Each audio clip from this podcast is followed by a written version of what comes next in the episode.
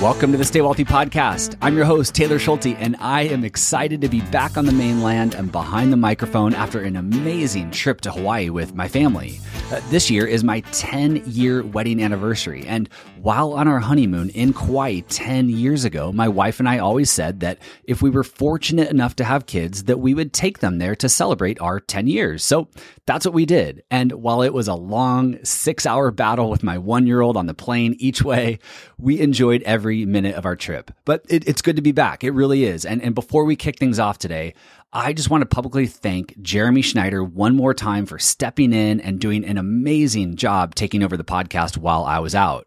Uh, if you're on Instagram and you have not checked out his account over there yet, I highly, highly recommend it. There is a reason that he has created a very engaged tribe of over 400,000 people there. He has such a, a, unique gift of distilling complex finance and investing topics into these, these easily digestible images that he actually designs himself. Uh, you can find him at Personal Finance Club. And if you're not a regular Instagram user like yours truly, check out his website, personalfinanceclub.com, which has tons of free investing resources and an online forum that you can engage with and ask questions. Okay, let's get into today's show. I was only away from the mic for 6 weeks, but a lot happened during that time period. The S&P 500 rebounded over 9% after plummeting 20% to start the year. The Fed announced another 75 basis point interest rate hike. The definition of a recession is, I guess, now up for debate. And of course, the elephant in the room, inflation in June jumped to 9.1%, setting a new 40 year high. While inflation continues to be the hot topic, today I want to talk about the case for and, the risk of deflation. So specifically, I'm going to cover what deflation is, how deflation impacts our economy, and why it's a risk that we should be considering. To grab the links and resources mentioned today, just head over to youstaywealthy.com forward slash 163. I think it's safe to say that everyone knows what inflation is. But to quickly recap, inflation is the rise in prices for goods and services over a given period of time. This increase in prices, in turn, causes our purchasing power to decline. For example, during inflationary time periods like right now, it takes more of our money to buy that same gallon of milk. Moderate inflation is normal and it's expected. Hyperinflation, as discussed here on the show, is catastrophic and unexpected. And while pundits have been screaming about hyperinflation since the 08 09 recession and have doubled down since the COVID crash in 2020, the risk of deflation is probably a more realistic one to understand and consider as a possibility. Deflation is when prices decrease. It's the opposite of inflation.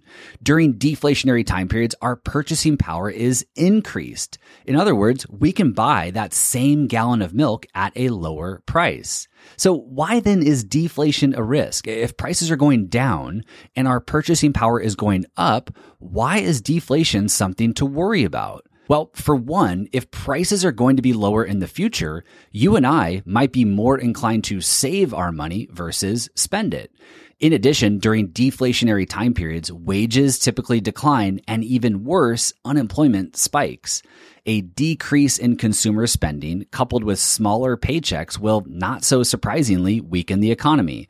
And to top it all off, despite people losing jobs and making less money, consumer debt obligations typically don't change. In other words, in a deflationary environment, consumers are now trying to make that same mortgage payment or that same auto loan payment with a smaller paycheck or maybe no paycheck at all. Finally, with prices on goods and services dropping, corporate profits can be squeezed during deflationary times, causing stock prices to drop, which in turn, for those of us that invest in the stock market, causes our investment account values to go down. Uh, to recap, because that was kind of a lot, during deflationary time periods, we often see five things hinder the economy. Number one, a decrease in consumer spending. Number two, lower wages. Number three, higher unemployment. Number four, debt obligations unchanged. And then finally, number five, corporate profits being squeezed, causing lower stock prices. When deflation comes up in conversation or makes headlines, we often immediately think of the Great Depression in the 1930s because this was, of course, the most dramatic recession and deflationary environment that we have ever experienced. Since then, the only other deflationary period here in the US was in 08 and 09, the, the second worst recession in history, often referred to as the Great Recession. And thankfully, deflation was not as severe as some had predicted during the Great Recession. Look, my goal today is not to ring the alarm bells and suggest that 08 09 round two is around the corner. My goal is to simply make sure that we are aware of potential risks, to, to, to, be informed, to understand what's possible and what it means to us as investors so that we don't get caught off guard and react irrationally and, and let our emotions lead us to make bad decisions with our money. When everyone is looking left, we might want to look right. Inflation is getting all of the attention right now. But what if the longer term risk isn't inflation? You might recall episode one, uh, 152 when I talked briefly about Stoic philosophy, and I shared a quote from Ryan Holiday that said, The only guarantee ever is that things will go wrong. The only thing we can use to mitigate this is anticipation, because the only variable we control completely is ourselves. So now that we have a basic understanding of deflation and why it can be bad for the economy, let's explore why I'm even talking about this as a potential risk and why it's at least a possibility to consider. Some of the commonly referenced reasons that you might come across for considering deflation as a possibility include COVID related shutdowns moderating, uh, supply chains improving, two quarters of negative GDP growth and the likelihood of fiscal drag on the economy continuing. And then finally, a very recent report showing that US personal savings rates are now below pre COVID levels. In other words, people are saving less money. But there might be a bigger reason for considering deflation as a possibility, and that is the housing market. As we all know too well, housing has a major impact on the US economy. When the housing market goes through difficult time periods, so does everything else. And while the housing market is certainly much healthier today than it was in 08 09, we do have a unique scenario where real estate has been skyrocketing to record levels, and now mortgage rates have jumped and joined the party we're seeing some early signs of slowing down in the housing market. And maybe you've witnessed them yourselves just, just walking around, driving around your local neighborhood. But we may not be able to clearly see how this sector is impacted until next year.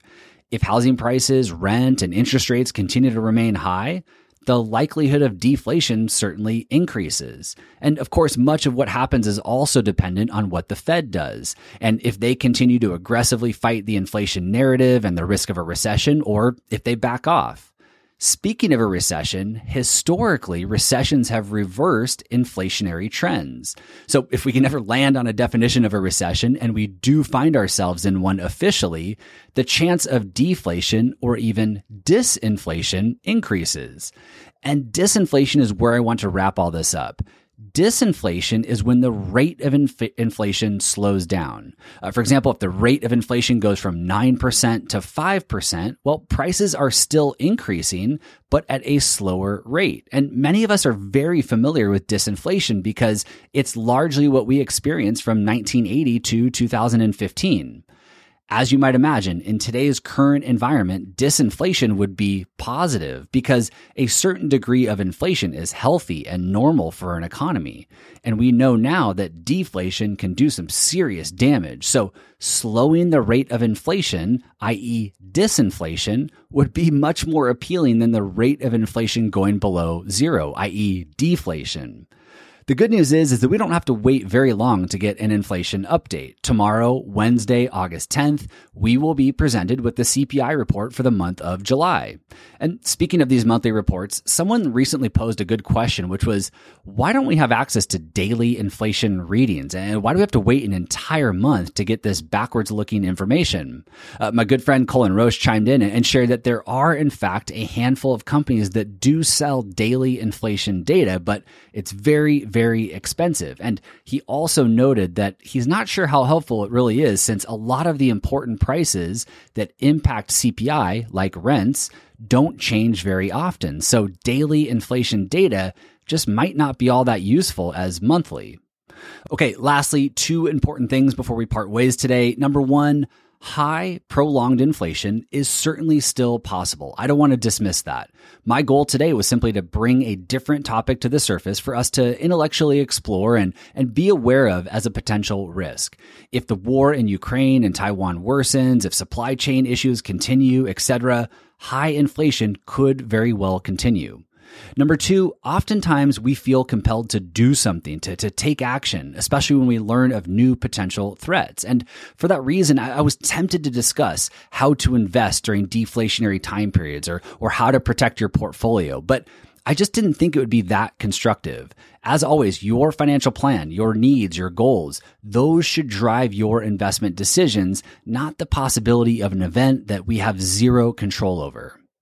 To grab the links and resources for today's episode, just head over to youstaywealthy.com forward slash 163.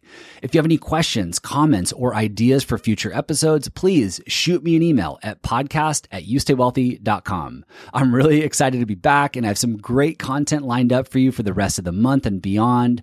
Thank you, as always, for listening, and I will see you back here next week. This podcast is for informational and entertainment purposes only and should not be relied upon as a basis for investment decisions. This podcast is not engaged in rendering legal, financial, or other professional services.